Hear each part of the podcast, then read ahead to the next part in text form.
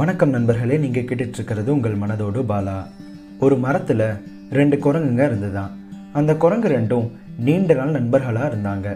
ஒரு நாள் அதில் ஒரு குரங்கு ஒரு மரம் விட்டு இன்னொரு மரம் தாவும்போது கீழே விழுந்துருச்சான் ஆனால் கீழே புல்தரையாக இருந்ததால் அந்த குரங்குக்கு பெருசாக அடிபடலை.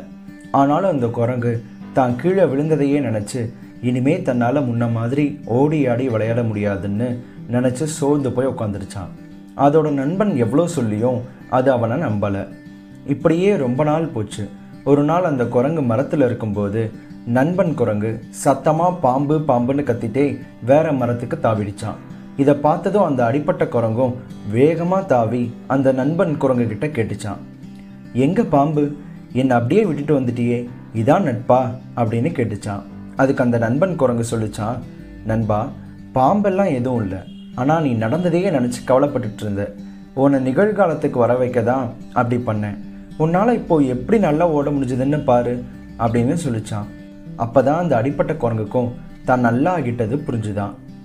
இந்த அடிப்பட்ட குரங்கு மாதிரி தான் நண்பர்களே நிறைய பேர் அவங்களோட வாழ்க்கையில் எப்போவோ நடந்த கடந்த கால தவறுகளை நினச்சி அவங்களோட நிகழ்காலத்தை வாழாமல் இருப்பாங்க. கடந்த காலம் மட்டுமே அவங்க வாழ்க்கையாக நினைக்கிறாங்க. ஆனால் முடிஞ்ச நொடி என்றைக்குமே ஒரு கனவு மாதிரி தான் நண்பர்களே.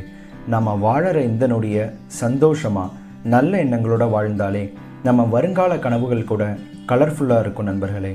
நிகழ்காலத்தில் எப்படி கவனம் செலுத்துறதுன்னு அடுத்த வீடியோவில் பார்க்கலாம். மீண்டும் ஒரு குட்டி ஸ்டோரி அண்ட் கருத்தோட உங்களை சந்திக்கும் வரை உங்ககிட்ட இருந்து விடைபெறுறது உங்கள் பாலாஸ்ரீ. இந்த வீடியோ உங்களுக்கு பிடிச்சிருந்தா உங்கள் நண்பர்கள்கிட்ட ஷேர் பண்ணுங்கள் உங்களோட கருத்துக்களை என் இன்ஸ்டாகிராம் பக்கத்தில் கமெண்ட்ஸாக பதிவு பண்ணலாம். நன்றி.